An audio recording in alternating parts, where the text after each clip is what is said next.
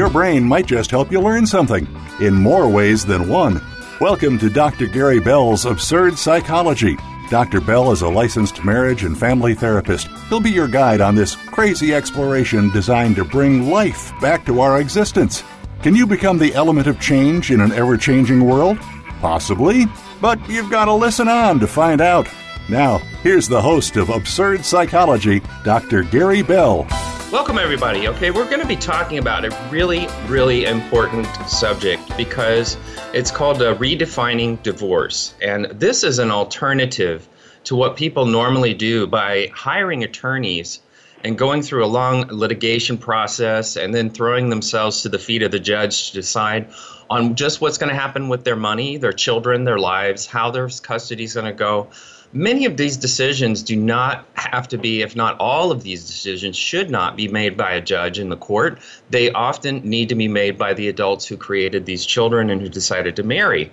And so we have, and I'm so fortunate to have special guest Zina Gleason, an attorney in family law, also a mediator, and she owns a uh, company called Redefining Divorce, and it's located in Fullerton, California. And uh, Zina created this to assist redefining divorce, to assist couples through the marital dissolution process after working in uh, lots of litigious family law firms. So, mediation what it does is it eliminates much of the cost, the stress, and the fear associated with dissolution. So, what Ms. Gleason facilitates is quality of life for both the parents, their children, and their future. So, both parties, the parents, arrive at their own agreements on their own terms, considering their own children in their own time. And that means it's not a rush rush process, but it can be. It's six months in California to get a divorce. But the fact is, it's all owned by the adults. And Miss Gleason is a seasoned mediator also, who's over 20 years of experience working with severe drug and alcohol addiction, troubled youth, family crisis in Southern California. Now, you know, when we think about it, what what does she do? Well, Basically, the couple makes a decision regarding their agreement, not the judge or the attorney.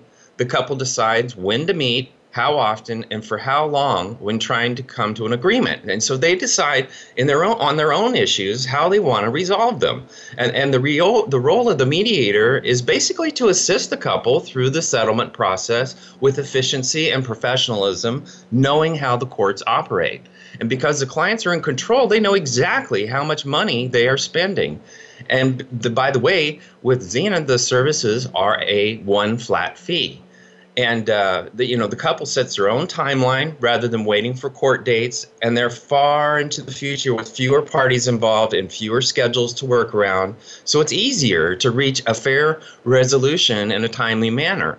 And I am hoping that this is the way that divorce goes in the future. You know, child custody mediation is often the biggest battleground. So when parents cannot agree on the custody or the visitation issues surrounding their children, well, then the judge sends them to mediation before hearing the issues.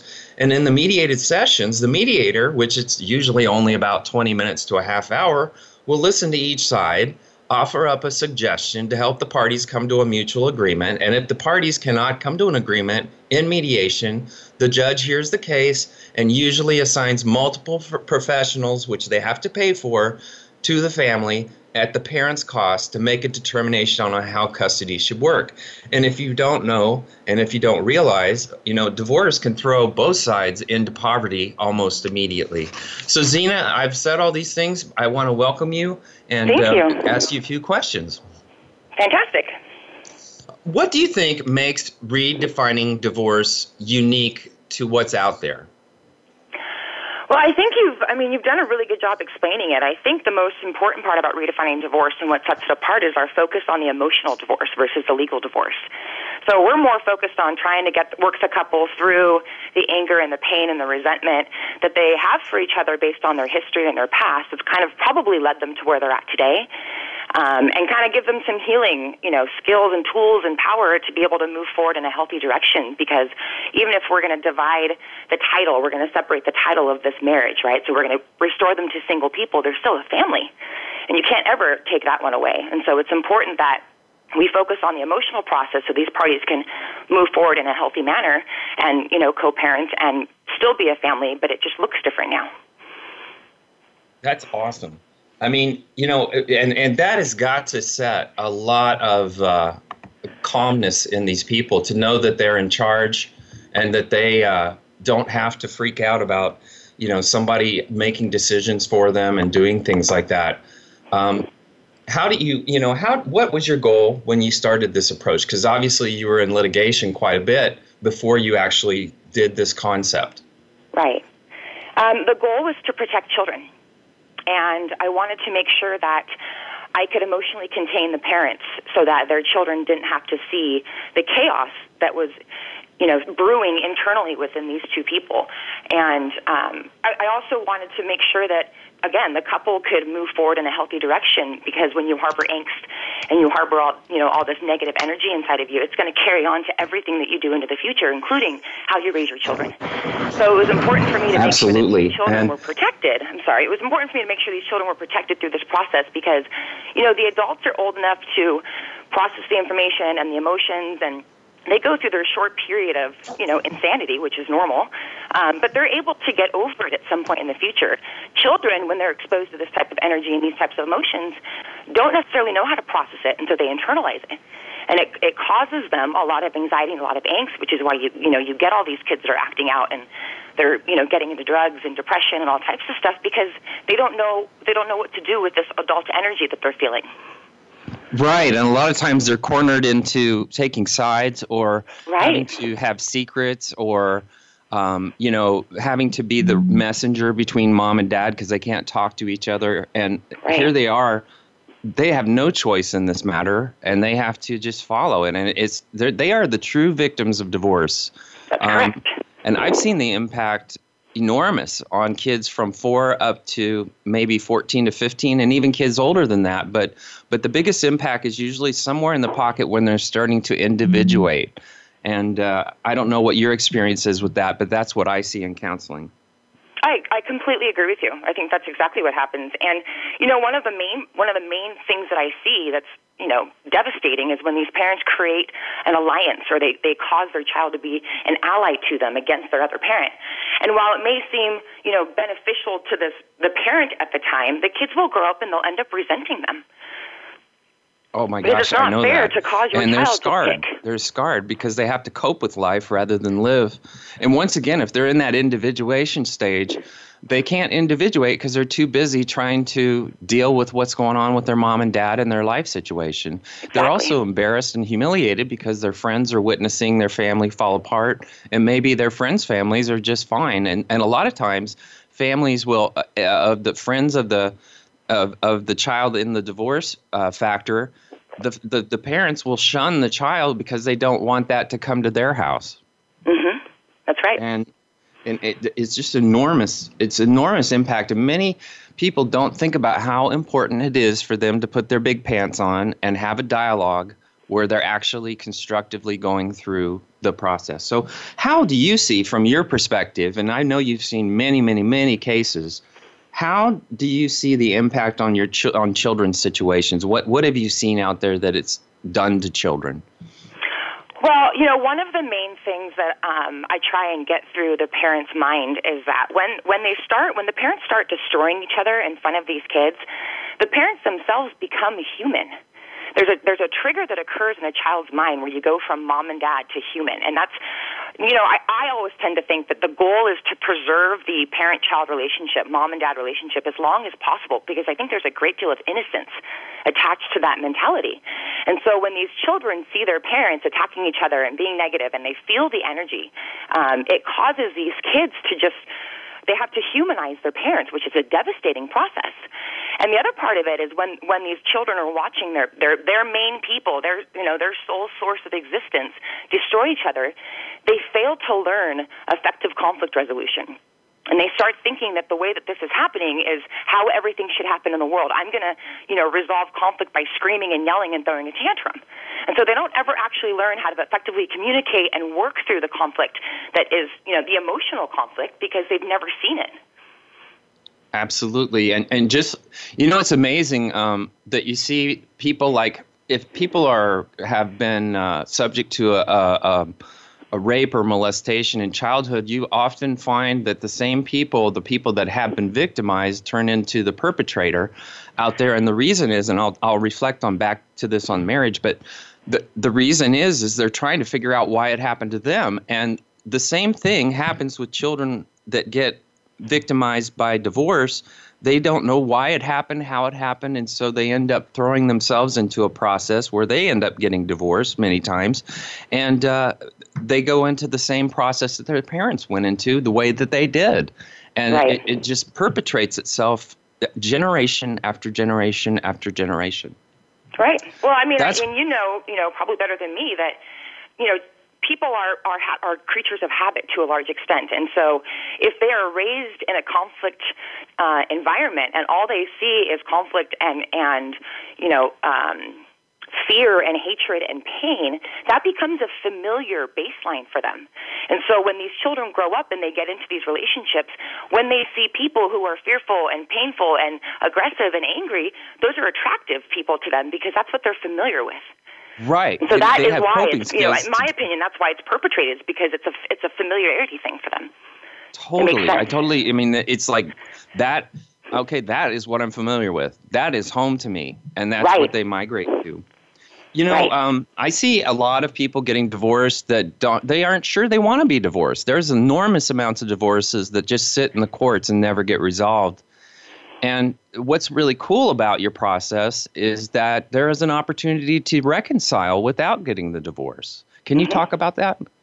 Sure, that's one of my favorite favorite uh, situations to work with. So, I have clients that will reach out to me, and you know they're they're tired, they're frustrated. You know they they think that the divorce is the answer, but you kind of know within their heart when you listen to them speak that that's not really what they want. They just don't know where else to go. And a lot of the time, these people just need to learn effective communication skills again because somewhere in this process they lost it. Maybe they never had it. Who knows? But, you know, divorce doesn't have to be the answer just because you guys aren't getting along and just because angst has been growing or whatever. And so when clients come in and they meet with me and we determine that divorce isn't like the solid answer um, or the direction we want to pursue, then I reach out to my marriage and family therapists that I work with, specifically the ones that, that focus on reconciliation, um, that are good at teaching communication and compassion and understanding, and I send the clients to these counselors. And the clients will work with them for a period of time. And if they still decide at some point that they want to have something legal occur, uh, then I'll get on board. And what I'll do is I'll prepare an entire like judgment packet for them. So we'll we'll go through the entire legal divorce process, but we won't file anything with the court. And at the end, they have they have everything they're going to need if they ever want to pursue a divorce, but nothing has been filed with the court, and so they don't need to like. And one of the reasons I like doing this is because it's a lot easier to get people um, to agreements that they're going to be happy with in the future and that they're going to be happy within themselves in the future when they're getting along and they still love each other and they're still kind. And so even if that marital relationship breaks down at some point in the future, at least they have this, you know, agreement in place where when they were kind to each other or when they wanted to try and make this work, these were the agreements they came to. So they don't have to go through it all over again. I agree. You know, we're going to be coming up to a break in just a little bit, but I, I you know, I, I know on the fact that the way I work in my practice with families and with marriage is every argument a person is ever going to have is going to be a trust issue. Mm-hmm. And and if you can resolve trust, then what happens is the marriage reinvigorates because nobody wants to lose someone that they can trust. And many times, little violations uh, stack up over time and white lies and all that stuff. And if you can clear the field and reinstate their commitment to each other, a lot of times these people will will bring it back together and the love will grow. But you can't get that love to grow without the trust factor being healed. And uh, you know, I, I, I, often see that with the legal process involved in it, they have to click into the reality that do I really want this? And by you presenting those kind of documents to them, and the financials, and the custody agreement, the legal agreement, the educational custody, all that stuff that they're going to have to consider, they really begin to step back and take a breath and go, "Wow, That's this right. is serious." And right. uh, so, I love the fact that you create hope and and that is a wonderful wonderful thing and you also create reality now when you talk about therapists how is that uh, how is that uh, paid for So I, when I charge the clients a flat fee, I build in therapy costs, and so I'm generally covering the first three to five sessions per party in this process. And so the money that I would otherwise take for legal fees uh, gets reinvested in the couple via therapy. Wow! So they don't have to pay a dime outside no, of what they pay for, for the flat fee. Mm-hmm. And so, flat fee, what does that usually look like? Can you kind of get them an idea what that is? Like the range of the flat fee or the considerations Yeah. that I, that I Yeah. use to come to the flat fee?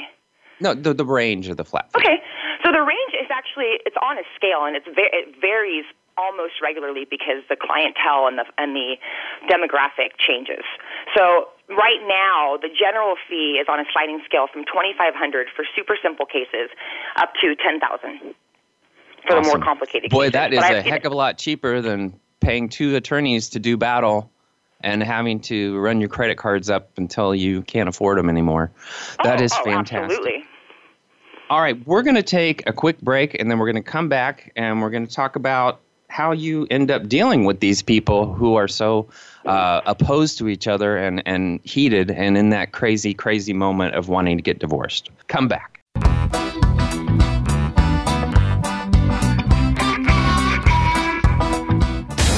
Find out what makes the most successful people tick. Keep listening to the Voice America Empowerment Channel. VoiceAmericaEmpowerment.com. Dr. Gary Bell is a licensed marriage and family therapist in Southern California, but he is here to help you no matter where you are. Visit drgbmft.com. You can schedule an appointment with Dr. Bell, and many major health insurance plans are accepted. Call or text Dr. Bell today at 951 818 7856 or visit drgbmft.com. Dr. Bell could help you take back your life in four to eight carefully constructed sessions. Stop coping and start living in the now. Call 951 818 7856 or visit drgbmft.com today. Do you like what you're hearing on the show today? Dr. Gary Bell wants to help you no matter where you are. He's fast, efficient, effective, and has a no bull approach to helping you in less than 10 sessions. If you're ready to change right now, drop everything and call or text Dr. Bell at 951 818 7856 or visit drgbmft.com today. You can also follow Dr. Bell on Twitter at drgbmft for some great insight and direction. Are you ready? Make that change. Pick up the phone or go to the site 951 818 7856 or drgbmft.com. Remember, drgbmft.com. Become a member of VoiceAmerica.com. It's easy and best of all, it's free. Start out by going to our homepage or any of our channels and click register at the top. Once you've created an account and signed in, you can create your own custom library, opt into our newsletter, search by show, host, guest, or topic of interest, or browse millions of hours of content across all of our Voice America radio channels. Membership gets you more. Visit VoiceAmerica.com today to get started and tailor the listening experience to your taste.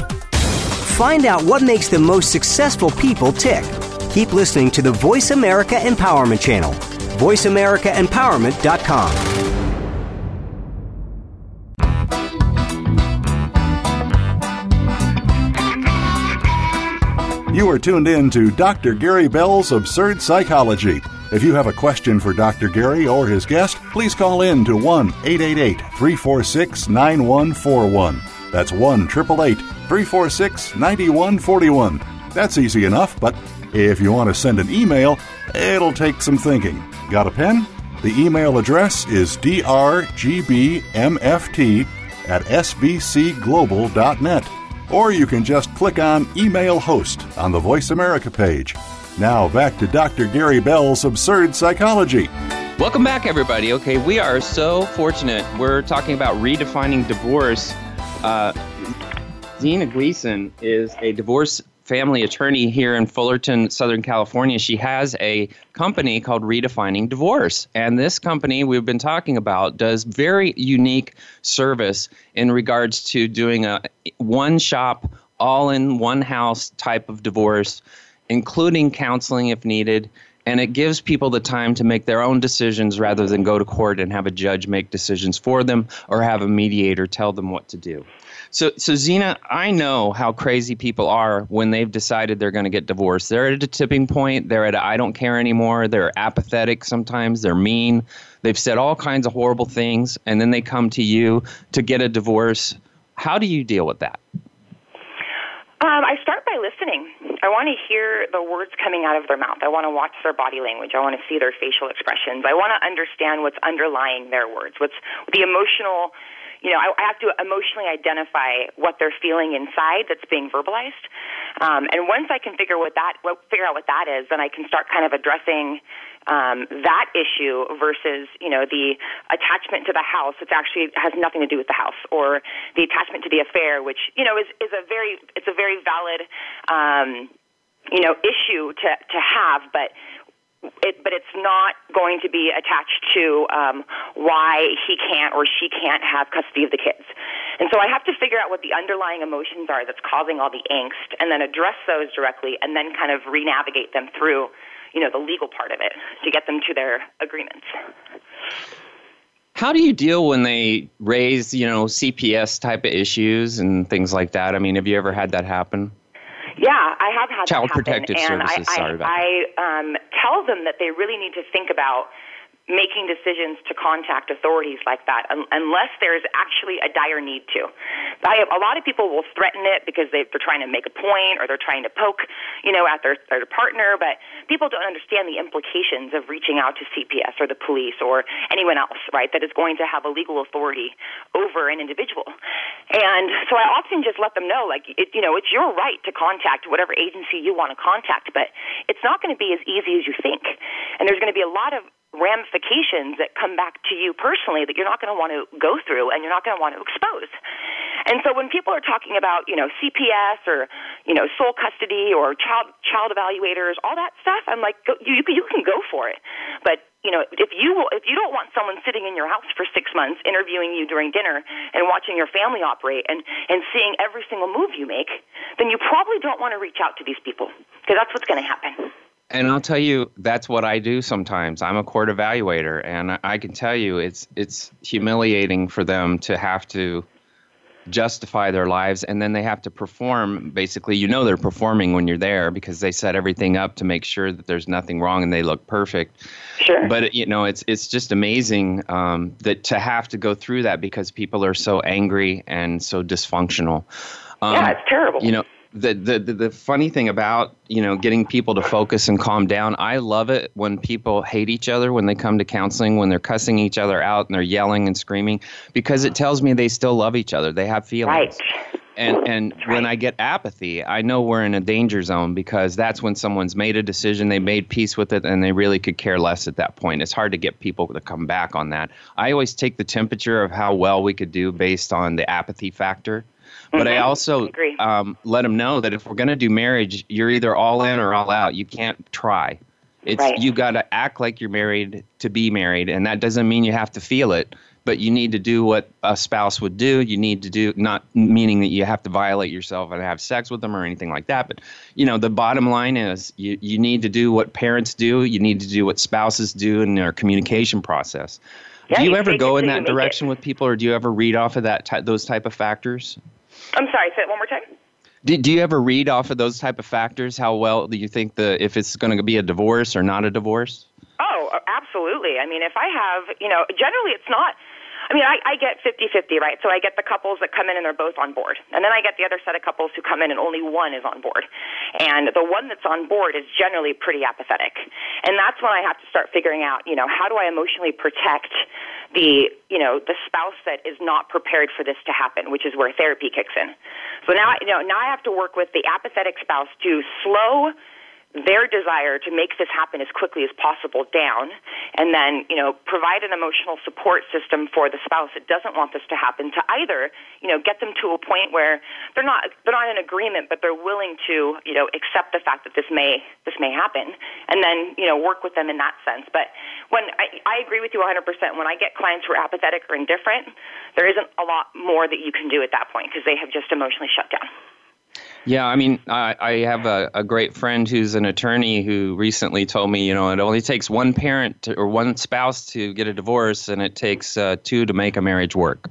right Um, you know, what what if they don't agree in the end? What if they don't agree on what you've mediated? Has that ever it's happened? really rare. Um, I think once I'm able to establish that trust um, and you know that transparency with the couple, it's very rare that they don't come to agreements on all the issues. Um, I've lost three couples um, in nine years to litigation, and Wow. that was because I could not get one of the spouses to. It was all about custody, and I couldn't get one of the spouses to understand why you know, giving their child, their children space to start to process this information and process this, this, this, you know, experience instead of forcing them to see them and forcing them to be engaged and involved. And they, they were not happy with me when I was trying to get them to understand that like children need time. And so they decided they wanted to go to court and litigate it because the judge would obviously see that they were right. And so, you know, they the the spouse that did not leave or that did not want to leave me reaches out after you know the litigation's over and it's generally four to five years and then they you know the kids have already like aged out of the system and they've already they've spent you know two hundred to four hundred thousand dollars trying to figure out an issue that no longer exists I know, I know. A lot of people don't realize that by the time kids are 14, the police aren't going to come out and force them to go to one or the other parent's house. yeah Um, and fourteen they isn't even don't the age do that. i mean it's like anytime the child is able to um you know audibly and concisely and intelligently convey uh, an intention to the court. So 11, 12, if they're able to say, you know, I want to stay with mom or I want to stay with dad because X, Y, and Z, the judge generally, you know, takes that into consideration. And, you know, the, the evaluator that's involved, if there is one, or, you know, CPS, if they're involved, like they will generally take this child's um, words into consideration if they can, if they believe this child knows what he wants or she wants. Yeah, you know, I, I testify in court a lot, and I can tell you, so many people do physical custody because of their financial condition, and they're Yep. concerned about that. They forget the responsibility they have that they brought these kids to the world, and the fact that you have to look at where they're at developmentally and who they really need to be with to be at that developmental stage. And it, it's so sad because the finances is all they care about, and that's how they hurt each other through finances. But then they they spill it over into physical custody, and then it becomes an emotional roller coaster, and it's it's just horrible, horrible. But uh, yeah, I can also tell you, many tur- attorneys see that and they go, money, money, money. Yeah. Um, yeah, it's, it's devastating, quite honestly. Um, you know how how do you integrate psychologists and therapists into the mix when you do this? What what what do you do? You contact the, them, or you give the the client the the contact information and let them pick who they want? How does that go? Generally varies just depending on what the clients want to do. But typically, what happens is I will meet with the clients. Um, you know, we'll explore kind of what's going on, what the issues are in the marriage. There might be addiction, there might be, um, you know, infidelity. Like there's, a, you know, identify the issues that exist in the marriage, and then, you know, I figure out which which therapist that I work with do I think can address these issues the best. And so, generally, out of the gate, before we start anything legal, I ask that the parties meet with their therapist first. And then after um, they go to their first therapy session, then we can start the legal process. And we kind of just weave everything in together because I want the couple to be so for- focused on the emotional process that they, you know, they don't even realize the legal process is occurring. And I tell people all, I tell people all the time, if I were to sit down and do a legal divorce from start to finish, all the documents, everything, it would take me three and a half hours. That's Wow. not what costs money. That's not what. Yeah. That's not why divorce is so tragic. Divorce isn't tragic because the legal process is complicated necessarily. The divorce process is tragic because people want to fight when they're angry and they want to be vindictive and mean and spiteful. And spite is very expensive. Oh my God, it is. I've seen thousands, tens of thousands, if not hundreds of thousands of dollars be wasted and wasted and wasted going nowhere. Right. they um, want to prove a on point. this kind of stuff. So, you know, when you look at your cost, how is your cost decided on? Well, primarily the cost is decided on the willingness of the couple to cooperate and get along and be kind to each other. If I'm spending my time when I'm meeting with these people trying to emotionally contain them because they're screaming at each other, then I'm going to charge you for that, and it's really expensive, right? You're going to you're going to pay me hourly to calm you down. Which is why I give you therapists who are less expensive than me because uh, you know they can take care of that part, and you don't need to spend you don't need to use my money or use your money or, or my time to get you you know in, going in the positive direction. Mm-hmm. You know, communication is so big uh, with people. How about you know co-parenting? I mean, do you give them any co-parenting tasks, or do you just reserve that for the therapist? It, it, you know, there's really nothing in this process that's reserved to the therapist um, with when it comes to you know, the emotional divorce. And I think you can understand when I say there's a great deal of crossover when I'm working with my clients because they they don't they can't tell that I'm you know mediator versus therapist. So when I answer the phone, the legal question usually occupies about a minute of the 45 minute conversation. Mm-hmm right? The, the rest of the 44 minutes are where they're emotionally, you know, expressing the insanity that is occurring in their in that in that point in time. And so what I what I end up doing was is I teach them through this process indirectly how to start communicating with each other. You know, restructure that sentence and and deliver it in a kinder way so that your spouse hears it. Or you know, don't don't go at them from this from this direction because obviously it doesn't work. So try this instead. And so you know, my contribution to the co-parenting uh, process is to is to you know teach them how to effectively communicate together. And then their therapists, most most every therapist that I work with, um, they all have you know they're all very good at the educational part of co-parenting, and so they're they're getting it from two sides. Right. And, and believe me, co-parenting is something is is something you really have to learn, um, yes. because you have to set those emotions aside, and you have to be able to deal with your ex in the future uh, place where you are. That means that you're no longer with them. You no longer owe them a spousal type of uh, communication, but you do though you do owe them communication on your children. You know, uh, another thing about divorce that is is interesting is when you look at it, that what causes divorce most frequently is affairs, is finances, and is bad communication. Nobody's listening. Same mm-hmm. argument for 20 years. And and so the deal is all of those, all of those factors can be resolved in therapy. Even an affair can be resolved in therapy if you have two willing parties who want to be married. And and the sad truth is, you know, a lot of people not you know we're never taught how to be married except for by our parents which were in a whole complete different generation than we're in today and the fact is, is that we all do this experientially and make tons and tons of stupid mistakes. And the deal is, is that with if you are able to learn how to do marriage, then the great thing is, even if you divorce, you learned how to be married. Right. I, I don't know. What are your thoughts on that? I 100% agree with you. Um, and that's one of the reasons the emotional process or the emotional divorce process is so important to me because if you haven't learned how to be married in this relationship and you don't figure it out right now while you're getting divorced, you're not going to learn how to get married in the second relationship or the third one right? Which is why people keep repeating the same bad habits because people are like, let's just get divorced, it's going to be done, and then my world will be whole again, and I will know what's going on again. But they did nothing to actually address the factors that contributed to the end result, which was the divorce. Totally. And so if you I don't mean, address those how factors, can you, you how can you really settle yourself and, and justify yourself if you never actually did marriage? if you never actually did healthy communication, if you never actually did healthy parenting, if you never did healthy family, if you if you did not power plays in your sex life on all that crazy stuff if you've done all those stupid things and never done marriage as it is you don't know the gift that it is. Right. I agree. okay um, we're going to take another break then we're going to come back and i've got all kinds of more questions to ask you Zina and i want to thank you for being here. Everybody please come back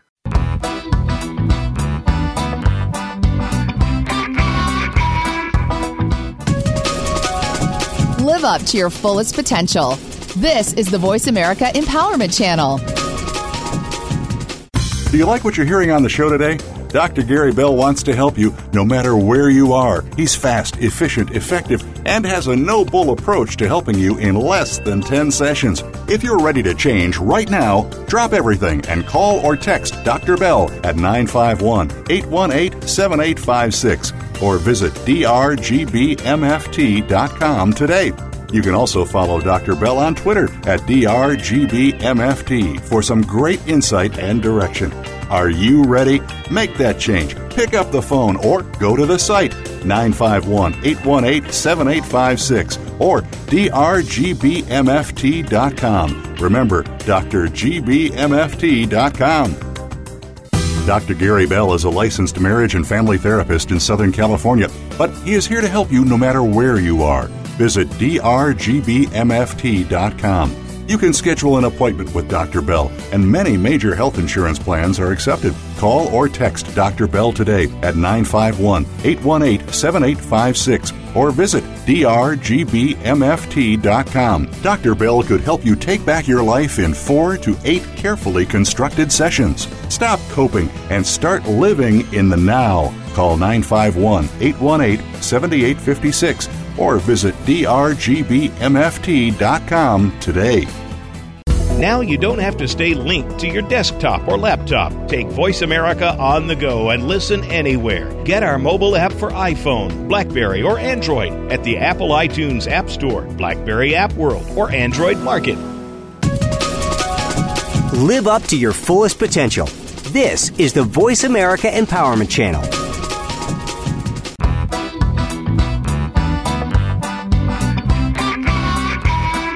You are tuned in to Dr. Gary Bell's Absurd Psychology. If you have a question for Dr. Gary or his guest, please call in to 1 888 346 9141. That's 1 888 346 9141. That's easy enough, but if you want to send an email, it'll take some thinking. Got a pen? The email address is drgbmft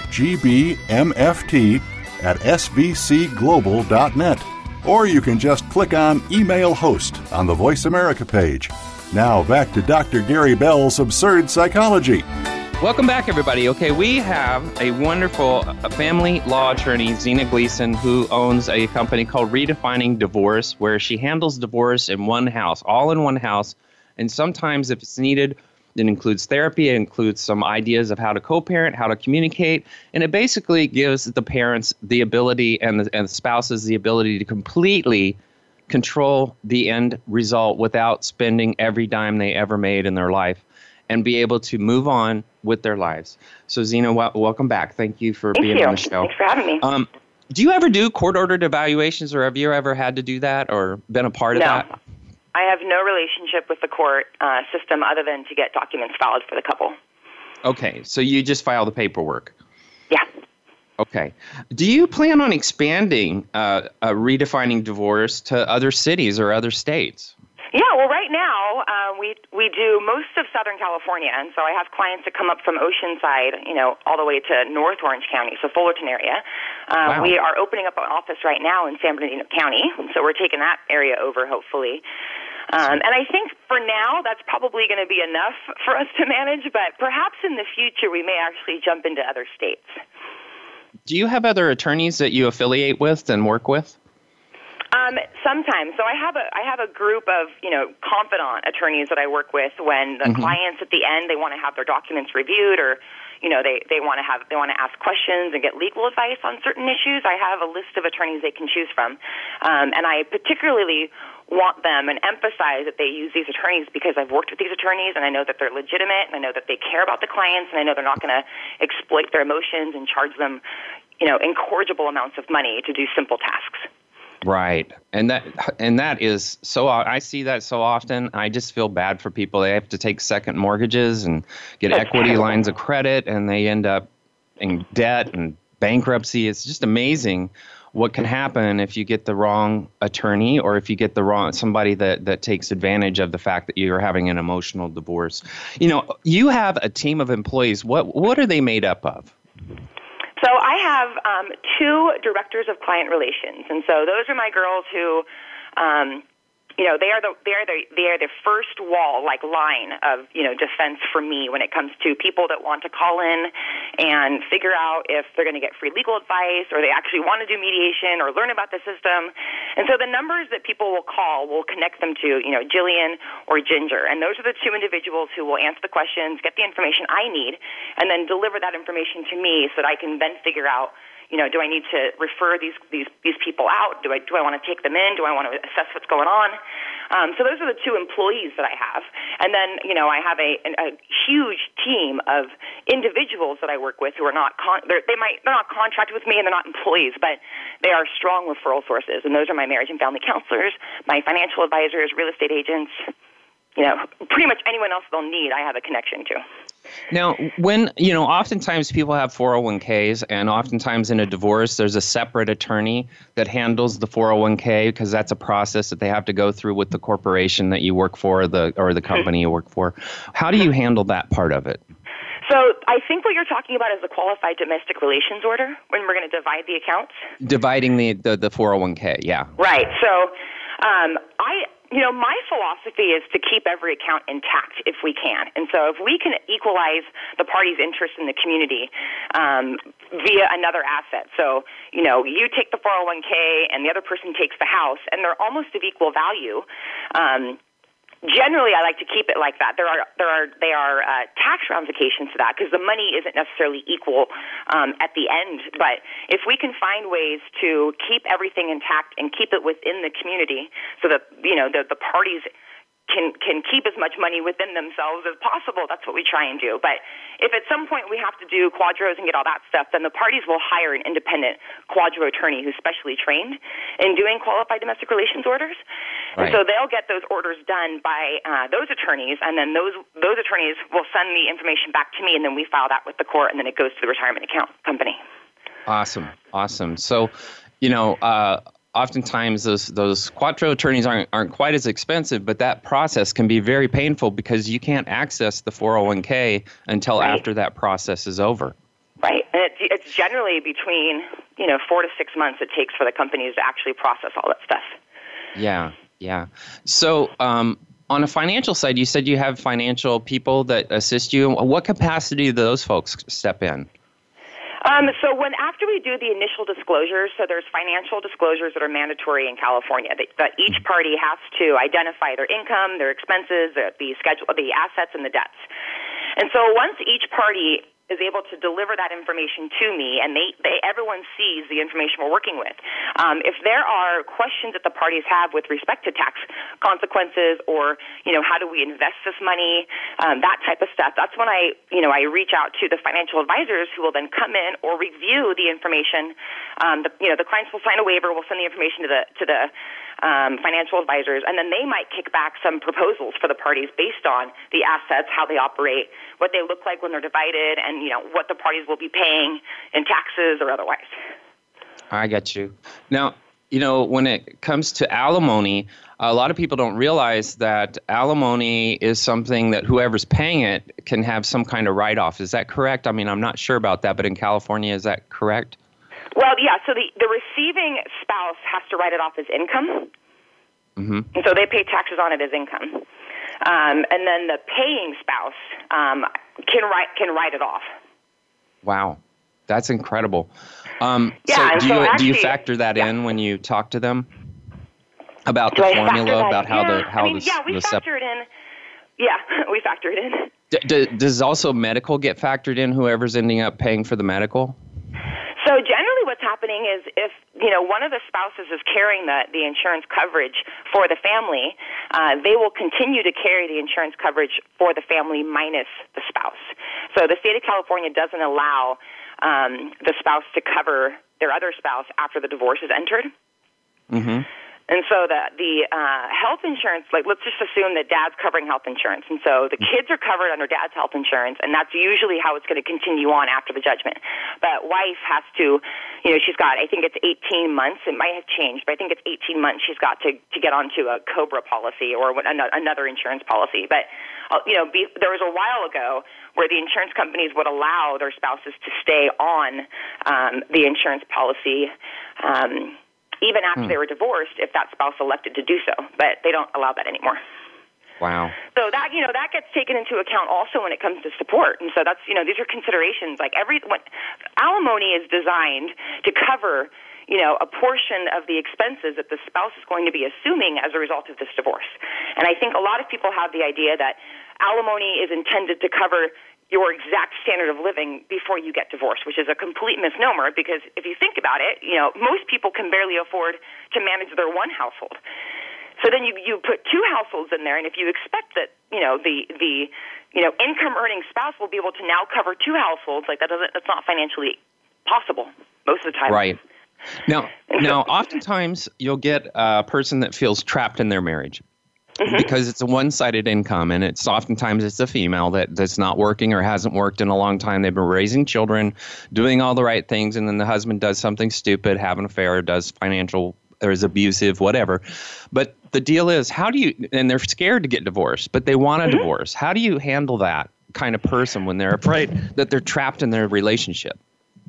Well, you educate them, right? And so one of the one of the things I really do appreciate about family law in California is that there is a fiduciary obligation to share the finances with your spouse. And so even if they've never seen it before, they're going to see it during this process. And that's one of the reasons the financial advisors are so important is because they have an independent third party who can look at all these assets and say, you know, this is what you're working with. This is what this account does. This is where this account started. This is where this, this account ends. This is where the money to fund the account came from.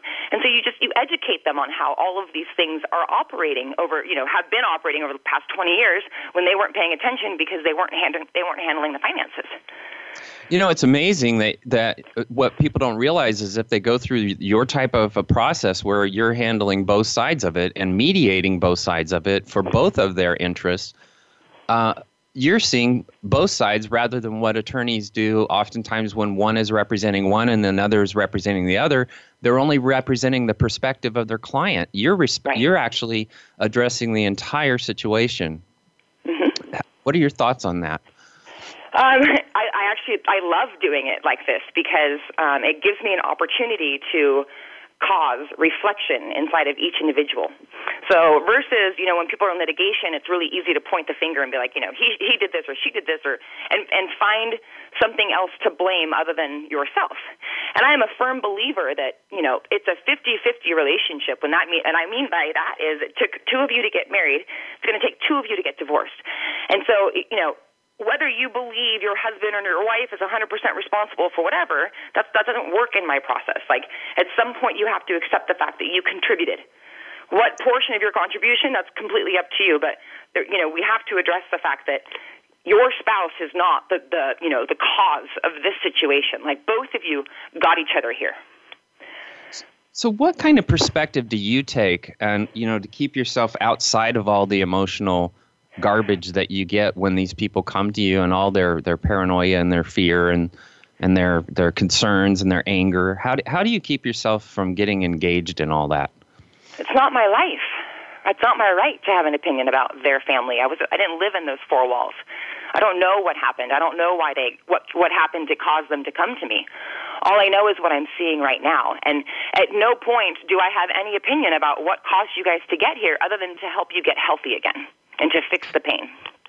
That is so cool. Now that you, so you don't take work home. Yay. well, I don't know if I said that. I, I think that you know there's always an emo- I, I am very emotionally attached to my clients. I love them. And yeah. there's a really funny saying that's you know family law is the best people on their worst behavior and criminal law is the worst people on their best behavior. Yeah. I love every single client that I have, and I am all, I'm, you know, I'm definitely emotionally invested in their process, but not the legal process. I'm, em- I'm emotionally invested in, in their well-being and their health, and, and I, I want to make sure that when they're done in this process, they have a, li- a little bit of less pain, a little bit of less anger. You know, uh, the judges in family law have so much jurisdiction compared to civil and criminal uh, judges in a sense of levity of what they can or cannot do because family law is so subjective. What is your opinion about that, and how can that hurt and help people that go to get a divorce?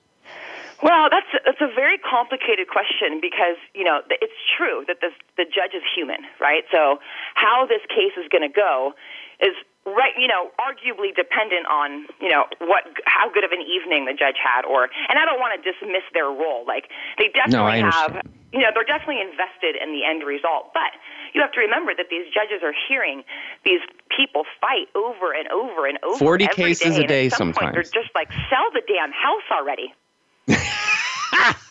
Get out of my courtroom. Like, you two need to figure this out. Like, and this is the reality. It's like the court system doesn't want to see your face. Right. I bet you if you if you pulled all of these judges in family court and you said, "Would you rather me be here or mediation?" Hands down, they would say, "Go to mediation. We don't want to listen to your crazy drama." Right. If you can't figure it out in mediation, sure, come to me and I'm going to split all of your assets in half because I don't want to hear it. It's the quickest way to get you out of my face. Yeah, I mean, if you think a judge is going to give you justice, uh, I don't in family court. I mean, it's very rare because if you keep persisting that they make a decision, they're gonna they're gonna lay it down in a way that they see it's equal, and it may not be fair. That's that's a fair statement. And uh, the other thing is when you do these evaluations, like a 730 evaluation or a 3111, which is a custody evaluation, 730 incorporates a psychological evaluation. Psychological evaluation can cost 10 to or 7 to uh, 12 thousand dollars. Mm-hmm. Um, at the 730, and that's more than your highest price, two thousand dollars more than your highest price. That's and right. that's to get have to go through an evaluation as to whether you're sane or not and what should happen with the kids and that's full investigation including going to your home your friends your family anybody that touches your children all of those things the schools everybody starts to find out about your divorce through a 730 it's so sad that people will allow the system to do that to them rather than just go and deal with it in a situation like yours with redefining divorce. You know, how appreciative have couples and families been in all these nine years you've been doing it this way through redefining divorce, Zina? That's a funny question. I was just talking to my girlfriend about it the other day. Um, there are there are definitely clients who are very grateful at the end of this process that I know I was able to impact, and then there are clients who I'm pretty sure want to kill me at the end of the process, even though like I did the best I could and we got them through it and you know, they're probably better individuals. And so in my mind I'm like, Oh God, they cannot stand me and I'm super sorry about it, but you know, I did my job. And then I get like twelve referrals from them in the future. Right. And I'm like, right. well, I guess you didn't actually hate me. That's good news. You probably could have told me, you know, because I've been harboring a little bit of angst, but cool. Yeah. I mean, so generally totally. people are pretty happy. Um, you know, there's always going to be the spouse that doesn't feel like that feels like they got the short end of the stick or whatever. But that's just that's a per, that's a personal perspective that people will take on every issue in life. And so it's you know it's not a redefining divorce issue. But if you feel like you got the short end of the stick and you were involved in this entire process, that's not my responsibility totally, totally. Um, and they and they have to remember that you have to take account for their children if they have children, and that that's another that's a third or fourth or fifth or sixth or whatever voice into the problem. Right. Zina, Zina, I want to thank you for being on this show. Uh, you, you've done a great job in answering all these questions. If you need to if, and would like to schedule a consultation or even learn more about how redefining divorce can help you, I would love for you to give them a call or submit your contact information at uh, uh, redefiningdivorce.com. And, and I know they would love to speak to you. In Orange County, it's 562 230 1528 or 714 365 4822. And in San Bernardino, it's 951 203 9688. That's our show. Our next show is Myths and Lies of Psychology. I want to thank everybody for listening. I'd love to hear from you, drgbmft at sbcglobal.net or Twitter at drgbmft. Now remember, you know you have a great divorce attorneys when the firm's name is Ditcher, Quick, and Hyde. And when you have multiple divorces, the best advice is to find an attorney that gives you a buy one, get the next one at half off. And you know you did the right thing when your first orgasm is when you got the divorce paperwork. Thanks for listening, everybody.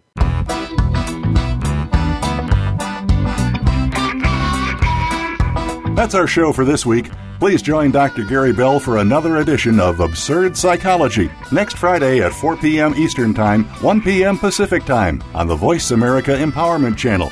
Now, go impress your friends and family with what you've learned today and have them tune in next week so they can be almost as smart as you.